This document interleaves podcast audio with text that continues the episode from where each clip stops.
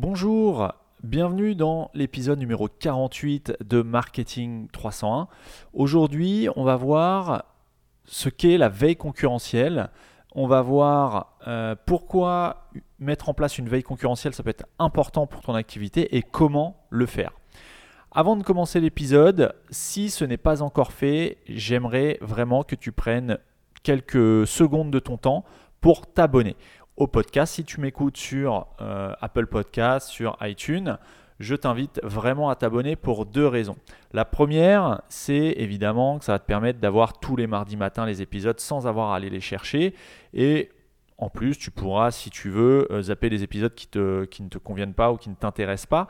Mais en tout cas, tu recevras automatiquement chaque mardi matin l'épisode de Marketing 301 de la semaine sur ton iPhone ou sur ton ordinateur directement. Et ça, c'est vraiment pratique. Moi, c'est quelque chose que j'utilise moi-même. Hein. J'écoute, je suis un gros consommateur de podcasts. J'écoute avec Apple Podcasts parce que je suis sur iPhone, mais peu importe, le moyen pour toi d'écouter les podcasts, je t'invite vraiment à t'abonner. La deuxième raison, euh, c'est que moi, ça va aider le podcast à mieux figurer dans le classement iTunes. Et ça, c'est très important. C'est quelque chose que je surveille euh, vraiment de façon, euh, de façon peut-être pas quotidienne, mais au moins hebdomadaire le positionnement du podcast Marketing 301 sur, euh, sur iTunes. Et en s'abonnant, eh tu m'aides. En t'abonnant, tu vas m'aider à mieux faire figurer le podcast dans le classement iTunes. Donc, si ce n'est pas encore fait, pense à t'abonner. Je suis Johan de Marketing 301. Le but de ce podcast est d'aider les e-commerçants à développer leur activité en ligne en leur dévoilant certaines pratiques mises en place par les professionnels du web, qu'il s'agisse d'agences web, de stratégie digitale ou de référencement. Ce podcast est le fruit de plus de 10 années d'expérience accumulée depuis 2006, date de la création de ma première entreprise web. En 2010, je fonde mon agence digitale qui accompagne de nombreux e-commerçants.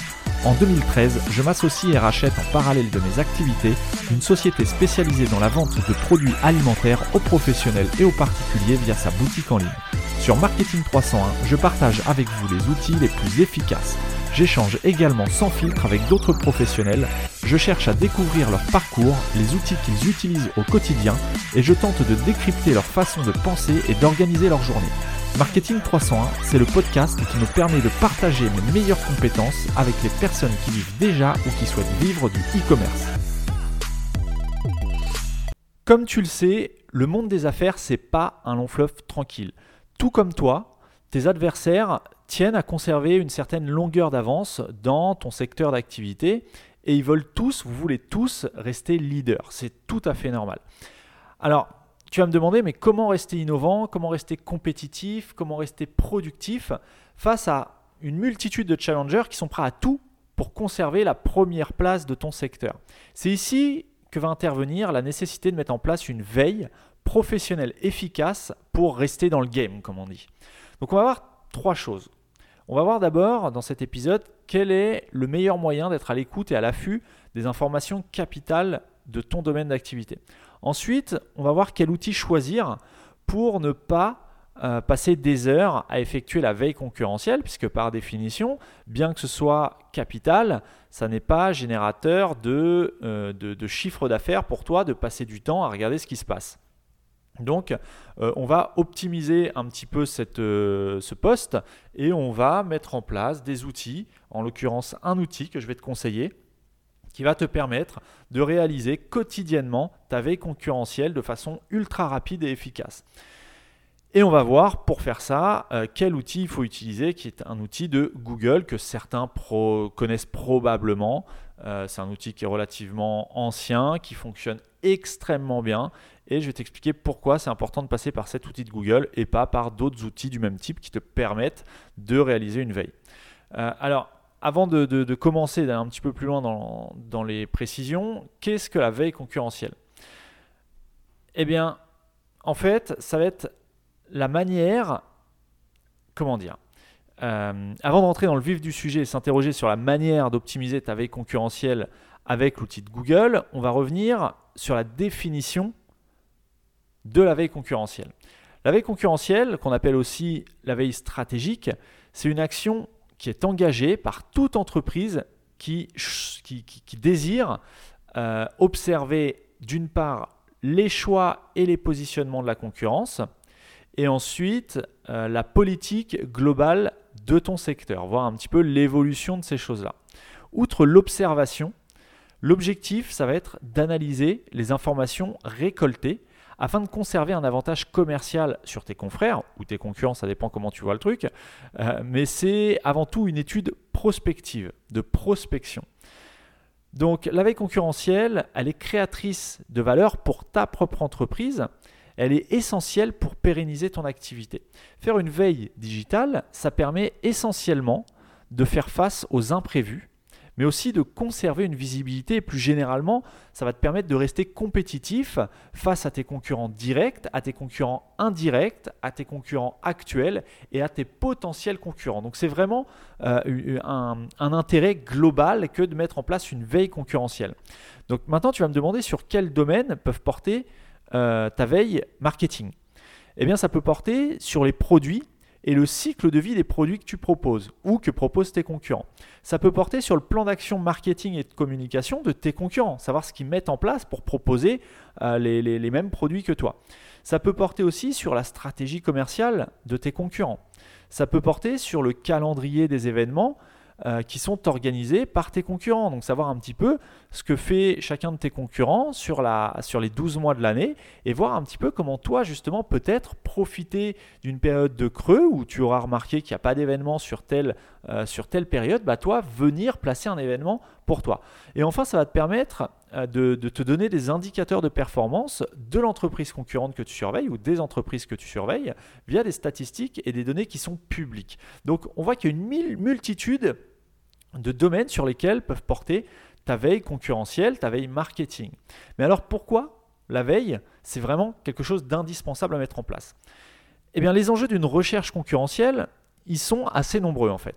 Si tu devais résumer l'idée euh, que, que, bah, que ça résume tout simplement, c'est écouter pour mieux agir.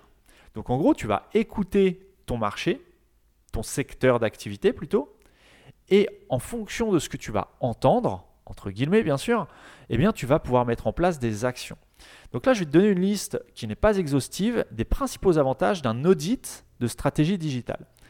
Donc l'un des avantages, ça va être de pouvoir prévoir et pronostiquer les angles d'attaque de tes concurrents afin que toi-même, tu, puisses adopter et conduire une stratégie de réponse. C'est-à-dire en fonction de ce qu'ont faire tes concurrents, de ce que tu vas découvrir qu'ils sont en train de mettre en place, tu vas pouvoir apporter une réponse aussi euh, à tes clients qui sont aussi ceux de tes, de tes concurrents.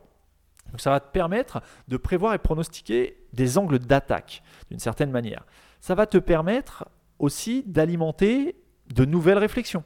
Peut-être que tes concurrents vont avoir des angles euh, de, de, réflexion qui sont un petit peu différents de ce que toi tu prônes depuis, euh, quelques temps et ça va te permettre de revoir un petit peu toi ta réflexion et ta manière de présenter ton offre ou tes produits à ton marché. Ensuite, ça va te permettre de travailler en méthode agile de manière proactive. Euh, la méthode agile, pour ceux qui ne savent pas ce que c'est, je vous invite à faire une recherche sur Google. C'est une méthodologie de travail qui permet d'avancer étape par étape. Bref, je ne vais pas vous faire un, sujet sur la méthode agile. Euh, moi-même, ce n'est pas forcément une méthode que j'utilise au quotidien. J'ai développé ma propre méthode qui s'appelle la méthode SODAD, mais on en parlera peut-être dans un, autre épisode. Mais en tout cas, ça va te permettre de travailler sous, une méthode, avec une certaine méthodologie, euh, de façon à être proactif, c'est-à-dire d'anticiper les actions à faire. Ensuite, ça va te permettre d'être dans une démarche d'amélioration continue du management de ton entreprise. Ça va te permettre aussi de rester à l'écoute du marché et de la demande du consommateur. Ça, c'est quelque chose d'indispensable. Et enfin, ça va te permettre, l'un des avantages euh, d'un audit de stratégie digitale va te permettre de contrôler la notoriété et l'image de marque de ton secteur, de la concurrence pour toi, peut-être adapter ton image de marque à toi. Donc maintenant, tu te demandes sûrement, euh, quelles sources d'informations tu dois examiner? Eh ben, encore une fois, je vais t'en donner quelques-unes qui sont les plus couramment suivies. Encore une fois, ce n'est pas exhaustif. Ce sont des, exemples pour que tu puisses, euh, tu puisses déjà entamer une démarche de veille concurrentielle. Cet épisode, il n'est pas destiné aux spécialistes de la veille concurrentielle. On aborde vraiment des, bases, euh, la base du concept, le, bah, tout simplement la définition, le pourquoi et le comment de la veille concurrentielle.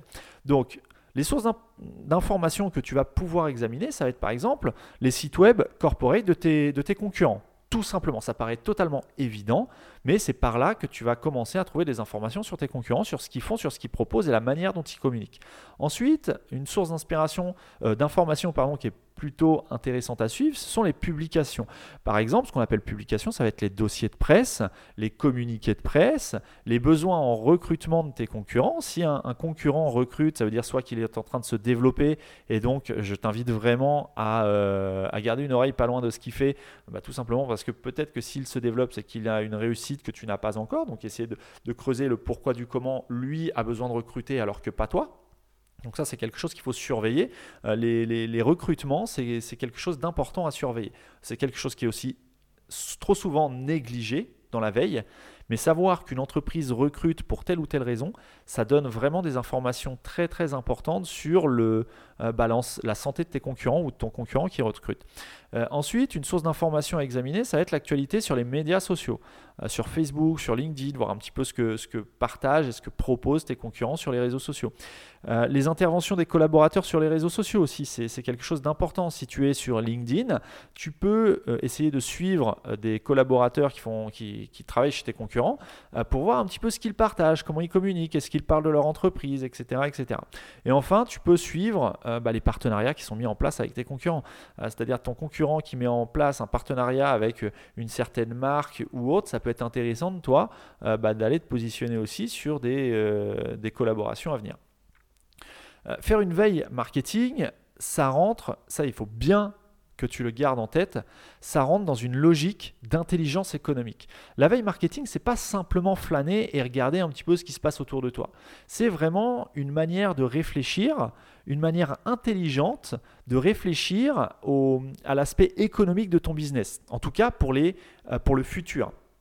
Puisqu'effectivement, si tu ne fais pas du tout de veille euh, concurrentiel aujourd'hui, il y a de grandes chances que tu te fasses doubler sans même t'en rendre compte. Et le jour où tu te rendras compte qu'effectivement, tu as un cran de retard sur ce qui se fait sur ton secteur et sur pourquoi... Ah, il y a le téléphone qui sonne. Bon, voilà, le téléphone a arrêté de sonner. Je vais le couper d'ailleurs, sinon on va pas s'en sortir. Et voilà, tu as entendu la belle petite sonnerie de la fin. Donc qu'est-ce que je te disais? Euh, Oui, la veille, euh, la veille concurrentielle, c'est euh, de rentrer vraiment, de mettre en place une, une logique d'intelligence économique. Alors tu vas me demander maintenant comment je peux garder un œil acéré sur ce que fait mon industrie, ce que fait mon, secteur, mes concurrents, et comment je peux peaufiner ma stratégie marketing. Eh bien tout simplement, tu vas pouvoir commencer par tester la veille automatisée grâce à l'outil de Google qui s'appelle tout simplement Google Alert. Alors Google Alert, c'est un outil qui est très connu, tu le connais peut-être ou peut-être pas. Si tu ne le connais pas, eh bien, je t'invite vraiment euh, à prendre des notes sur ce que je vais te dire dans la suite de cet épisode. Si tu connais déjà Google Alert, euh, je t'invite quand même à écouter ce que je vais dire par la suite parce qu'il y a peut-être des subtilités que tu n'auras pas saisies ou que tu n'utilises peut-être pas. Donc pour réaliser un audit de concurrence, euh, les outils digitaux qui sont à ta disposition, il y en a plein sur Internet. Il y en a qui sont gratuits, il y en a qui sont relativement chers, il y en a qui sont un petit peu moins chers. Bref, il y a vraiment plein plein de choses. Dans cet épisode, je vais m'intéresser principalement, comme je viens de te le dire, à l'outil qui est gratuit et qui est Google Alert. C'est un outil totalement gratuit. Alors pourquoi s'intéresser à Google Alert? Bah, Comme tu le sais, le moteur de recherche Google, c'est le moteur le plus utilisé au monde. Waouh, le scoop. Euh, euh, et surtout, c'est le moteur qui va dominer, en tout cas sur la France, avec 90% des parts de marché. Donc, à partir du moment où on sait qu'un outil représente 90% des parts de marché, on va plutôt avoir tendance à faire confiance à cet outil pour baser euh, notre réflexion surtout sur ce qui se passe sur Internet. Comme tu le sais peut-être pas, ou moins, ça ne veut rien dire ce que je viens de dire, euh, en tout cas ce qu'on sait beaucoup moins, c'est que Google propose plein de services à ses utilisateurs. Donc il y a plein d'outils. Google, ce n'est pas simplement un moteur de recherche.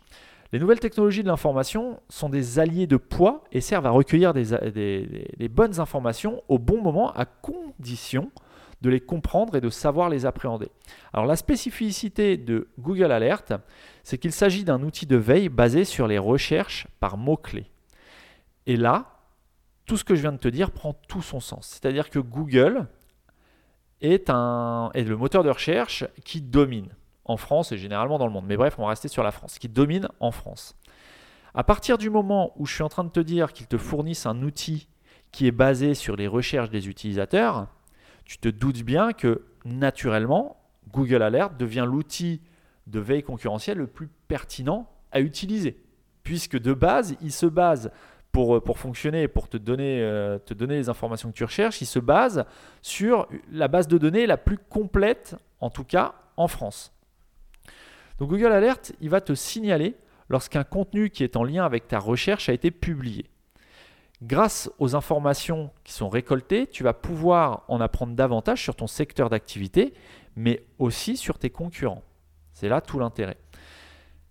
Si tu es en recherche d'autres applications pour faire croître ton activité, eh bien, je t'invite à écouter les épisodes précédents de Marketing 301 Notamment, il y en a quelques-uns sur lesquels, euh, dans lesquels je te parlais des réseaux sociaux et de, des différentes manières de développer euh, ton, business en ligne, que tu sois euh, e-commerçant ou que tu aies un autre type de business en ligne. Bref, là, on va vraiment se concentrer sur Google Alert.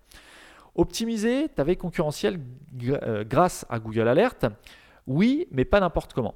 Déjà, cet outil de veille va te faire une excellente impression dès le départ. Si tu n'utilises pas encore, l'interface est super simple et super intuitive. Elle est vraiment accessible à tout le monde. Souvent, les entrepreneurs qui débutent, que ce soit au sein d'une TPE, euh, d'une PME ou, autre, euh, eh bien tout simplement, ils ne possèdent pas les fonds financiers. Toi, tu n'as peut-être pas les fonds financiers nécessaires pour investir dans une veille automatisée.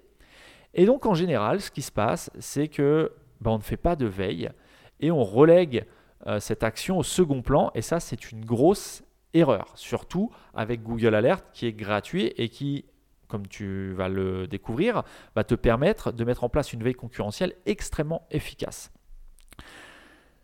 Euh, par contre, dans le business, avancer à l'aveugle, c'est prendre le risque de perdre du temps et de l'argent face aux adversaires de ton secteur. Donc, négliger, pour résumer, négliger la veille automatisée, c'est quelque chose qui, risque de te faire perdre de l'argent et énormément de temps. Même si tu n'as pas de budget à consacrer à ce, à ce poste, tout simplement, à cette action. Google Alert, c'est l'exemple parfait de l'outil gratuit, simple et efficace. Il interroge pour toi le web. Inutile de confier l'étude de la concurrence à des spécialistes. Tu peux toi-même prendre en charge cette mission.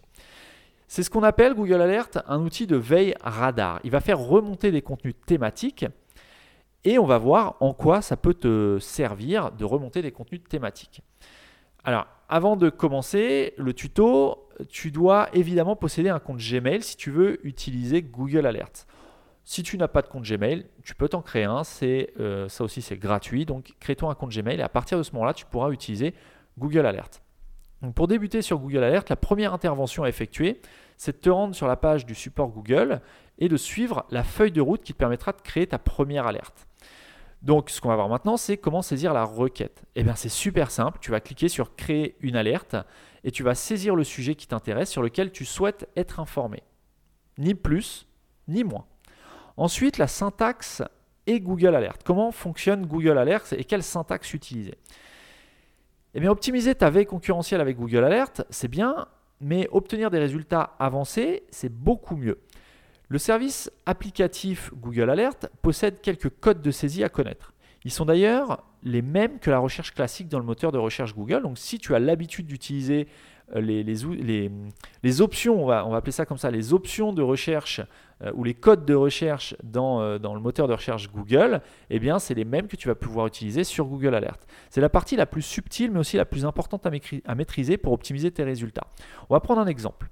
Si tu lances une investigation, une enquête ou une veille, tu démarres une veille sur e-commerce formation. Donc tu vas saisir simplement le mot e-commerce, un espace, et le mot formation. Eh bien l'espace qui existe entre les deux mots-clés va être assimilé par Google comme un et, donc ET. Et si tu écris simplement e-commerce formation dans ta première alerte, Google va recenser comme réponse toutes les pages qui possèdent les deux termes, mais pas nécessairement à la suite l'un de l'autre. Si tu désires des résultats parfaitement fidèles à l'ordre de ta requête, donc e-commerce formation, tu vas devoir placer le signe plus devant chaque mot-clé. Donc plus e-commerce, plus formation. Et là, tu auras des résultats exacts, euh, parfaitement fidèles à l'ordre des mots qui sont e-commerce et ensuite formation. Maintenant, on va voir quelques modes de saisie et quelques types de résultats que peuvent apporter ces, ces codes de saisie. Si tu tapes site 2.marketing301.net, plus loin Google, plus loin alerte, tu vas avoir uniquement des alertes provenant uniquement du site Marketing 301 qui contiennent le mot Google Alert. Bon, en l'occurrence, un exemple qui n'a, pas de sens. Mais tout ça pour dire que le, petit code de saisie site, S-I-T-E, 2 points, suivi du nom de domaine du site que tu souhaites suivre, puis suivi du mot-clé pour lequel tu souhaites être alerté, c'est quelque chose qui va permettre de restreindre tes alertes à un nom de domaine. Donc si tu as un concurrent particulier à cibler ou si tu souhaites savoir si un concurrent parle de toi, eh tu vas écrire site, deux le nom de domaine de ton concurrent et ensuite ton nom de marque à toi ou ton, ton nom et ton prénom, enfin bref, ou, un mot-clé que tu souhaites suivre sur ce site de, la concurrence exclusivement. Ensuite, si tu saisis entre guillemets, euh, je ne sais pas, euh, euh, entreprise Picard, euh, parler des picards, les surgelés, euh, Google Alert va t'envoyer les alertes avec des contenus qui contiennent l'expression précise entreprise Picard. Par exemple, si tu désires te renseigner sur l'entreprise Picard, eh bien tout ce qui va contenir le mot entreprise euh, Picard va ressortir dans tes alertes et il faut bien mettre l'expression pour laquelle tu souhaites être alerté entre guillemets. Ensuite, si tu mets une expression entre guillemets et ensuite tu rajoutes un mot avec un plus devant, tu vas recevoir des informations avec des contenus qui incluent donc l'expression exacte que tu auras mis entre guillemets et toutes les déclinaisons de ce qui va suivre après, après le plus. Exemple, si tu souhaites faire une recherche sur e-commerce entre guillemets et ensuite plus WordPress, tu vas recevoir des informations qui incluent e-commerce et toutes les déclinaisons sur WordPress. Une remarque, tu peux aussi euh, indiquer à Google Alert d'exclure des mots-clés de la requête. Si tu, insères le signe moins devant un mot-clé, eh bien, tu vas exclure une certaine expression d'une alerte. Par exemple, si tu fais euh, une première alerte sur conseil e-commerce moins dropshipping, tu vas recevoir des alertes qui excluent le mot dropshipping et tu vas recevoir uniquement des publications qui comprennent conseils e-commerce. Voilà pour les modes de saisie et les types de résultats que tu peux obtenir sur Google Alert. Ensuite, les paramètres de l'alerte. Tu peux affiner les paramètres de ta recherche en complétant le champ Modifier mes options. Cet onglet va te proposer les spécificités suivantes. Tu vas pouvoir définir la fréquence de ton alerte ce qui va te permettre d'éviter soit d'être spammé, soit d'être certain de recevoir une alerte régulière, quoi, euh, euh, relativement fréquente. Ensuite, tu vas pouvoir euh, spécifier les sources indiquées, par exemple, si tu souhaites obtenir des sources en provenance d'actu, de vidéos ou de blogs. Donc ça, c'est très intéressant aussi en fonction de ce que tu es amené à rechercher. Tu vas pouvoir préciser la langue dans laquelle tu veux récolter les informations et les alertes. Ensuite, tu vas pouvoir spécifier les régions du monde qui t'intéressent. Et enfin, tu vas pouvoir préciser si tu attends tous les types de résultats ou uniquement ceux qui sont davantage ciblés. Tu vas devoir ensuite mentionner ton compte Gmail euh, sur lequel tu préfères récolter les informations, c'est-à-dire sur lequel va être envoyé les alertes qui seront déclenchées suite à tes configurations. Outre la délivrance des informations par mail, il est également possible de réceptionner les notifications par flux RSS. Alors tu vas me demander, mais quel est l'intérêt de recevoir euh, des alertes par flux RSS bah, Tout simplement de ne pas polluer ta boîte mail. Parce que tu vas te rendre compte que plus tu vas mettre d'alertes, plus il va y avoir de choses qui vont être publiées sur Google et qui vont correspondre aux alertes que tu auras configurées, et plus tu vas recevoir d'emails. Et au bout d'un moment, eh bien, ça peut devenir vite embêtant euh, de, d'être spammé entre guillemets. Bon, c'est pas vraiment du spam puisque si tu le reçois, c'est que tu as demandé à le recevoir. Mais voilà, tu peux soit créer une boîte mail qui est exclusivement destinée à Google Alert, soit tu te demandes à recevoir les notifications par flux RSS. Et là, ça va être consultatif, c'est-à-dire que c'est toi qui vas aller consulter périodiquement les alertes qui ont été générées. Ensuite, pour terminer, euh, quels sont les bénéfices d'utiliser un outil d'alerte web? Et eh bien, Faire usage d'un outil comme Google Alert, c'est donner la possibilité aux veilleurs, donc la personne qui effectue la veille concurrentielle, d'explorer des territoires inconnus. Euh, et ça va te permettre à quoi? Bah, Ça va te permettre d'amener vers des sources nouvelles, des tendances nouvelles et éventuellement de nouveaux acteurs économiques, de nouveaux concurrents qui arrivent sur le marché. Et ça aussi, c'est quelque chose de très très très important à suivre pour, encore une fois, voir et suivre l'évolution de ton marché. Même si l'application Google Alert est ultra pertinente, en tout cas de mon point de vue, le périmètre de surveillance est extrêmement large. Le risque encouru, si la requête n'est pas suffisamment ciblée, c'est de te retrouver avec une surabondance d'informations. Comme je viens de te l'expliquer, si tu ne configures pas correctement tes alertes et que tu n'as pas une logique, une vraie démarche euh, de stratégique pour mettre en place ta veille concurrentielle, tu peux te faire polluer ta boîte mail, tu peux avoir une surabondance d'informations et au final ça devient de moins en moins pertinent puisque tu vas avoir de plus en plus de choses qui ne sont pas vraiment spécifiques à ton secteur, à tes concurrents ou à ton marché. Et donc, ça a moins d'intérêt de, suivre une veille qui est mal configurée. Donc, très important, paramètre euh, prend vraiment du temps au début pour configurer ta veille concurrentielle, pour avoir des informations pertinentes qui ne te polluent pas te pollue pas ton, travail au quotidien. Donc c'est à toi de te montrer très sélectif, car tu ne peux pas suivre l'intégralité des données qui vont être répertoriées sur Google. C'est pas possible. Donc il faut vraiment que tu mettes en place des, euh, alertes qui soient très, ciblées, très spécifiques à ce que tu souhaites suivre. Je vais donner un conseil pour organiser ta veille.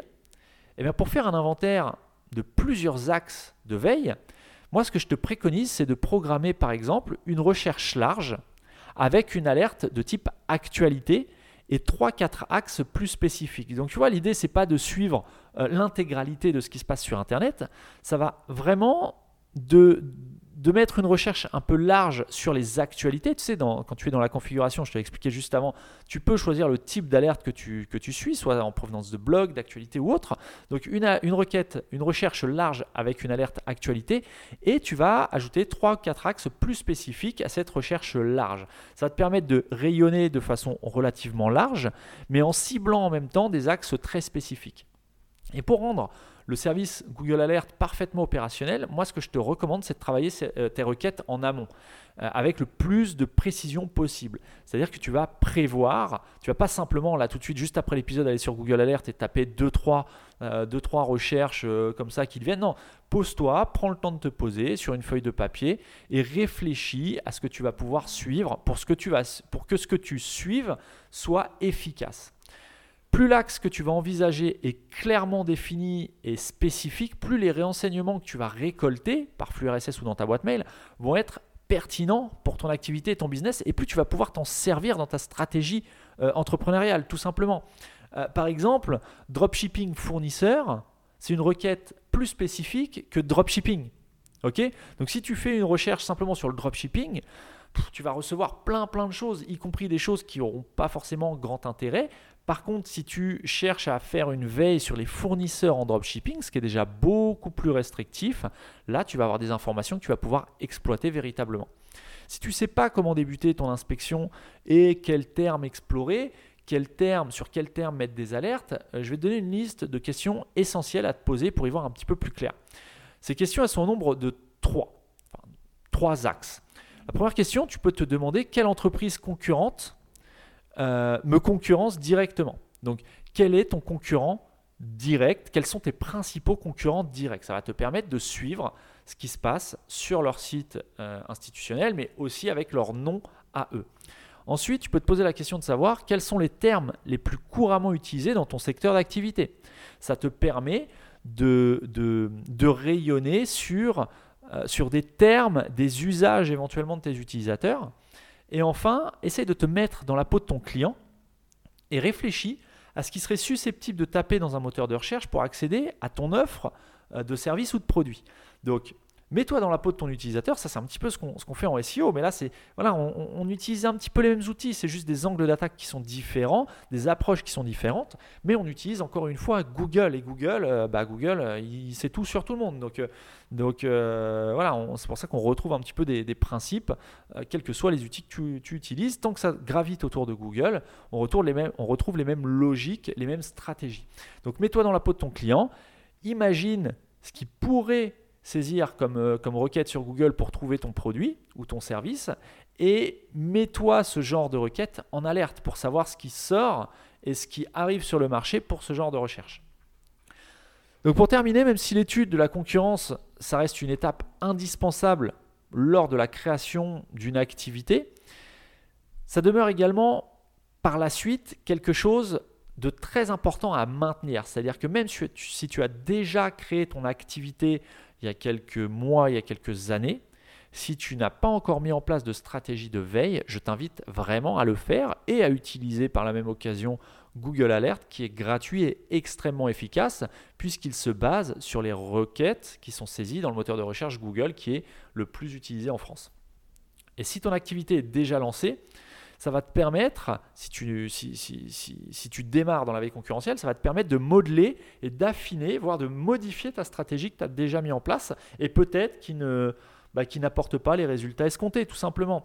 C'est en observant tes concurrents scrupuleusement que tu vas pouvoir trouver une source d'inspiration nouvelle, que tu vas pouvoir te différencier et que tu vas pouvoir déterminer une nouvelle stratégie marketing à engager dans le but de gagner des parts de marché sur tes concurrents. En d'autres termes, l'analyse de la concurrence, c'est un peu comme le foot. Avant un match, l'entraîneur, il va visionner avec son équipe le jeu de l'adversaire. Il va essayer d'identifier ses forces, ses fragilités, et ensuite, il va adopter une stratégie de jeu en conséquence pour gagner la partie, dans ton cas, pour grignoter des parts de marché. Donc maintenant qu'on a vu comment, euh, pourquoi et ce qu'était la veille concurrentielle et surtout pourquoi c'était important de le mettre en place, notamment via Google Alert, euh, je t'invite à me laisser un petit commentaire euh, sur Apple Podcast ou sur iTunes en me disant un petit peu de ce que tu as, ton retour, ton voilà, est-ce que, est que toi-même tu utilises Google Alert? Est-ce que toi-même tu as l'habitude de mettre en place une stratégie ou tu as déjà une stratégie de veille concurrentielle? Si oui, comment est-ce que tu la mets en place? Et si tu n'en as pas encore, eh bien comment est-ce que tu comptes la mettre en place? Et il y a un avis qui m'intéresse particulièrement, c'est si tu penses que la veille concurrentielle c'est totalement euh, inutile, et bien là, pour le coup, je suis extrêmement intéressé de savoir pourquoi, pour toi, la veille concurrentielle est inutile. Donc voilà, pour terminer, laisse-moi une note 5 euh, étoiles et un commentaire sur iTunes ou sur Apple Podcast si cet épisode t'a plu. D'une part, ça me permet voilà, d'interagir avec toi. D'autre part, ça m'aide également à faire figurer le podcast dans le, les meilleurs classements euh, des podcasts d'iTunes. Euh, si tu me laisses une note, un commentaire, je t'en remercie. Je fais une petite parenthèse, le concours dont je t'ai parlé dans les épisodes précédents arrive bientôt. Sois patient, reste à l'écoute. Abonne-toi pour pas manquer les, communications euh, là-dessus dans les semaines qui vont venir. Sur ce, je te souhaite eh une excellente semaine, d'excellentes vacances si tu es en vacances, et je te donne rendez-vous dès mardi prochain pour un nouvel épisode de Marketing 301.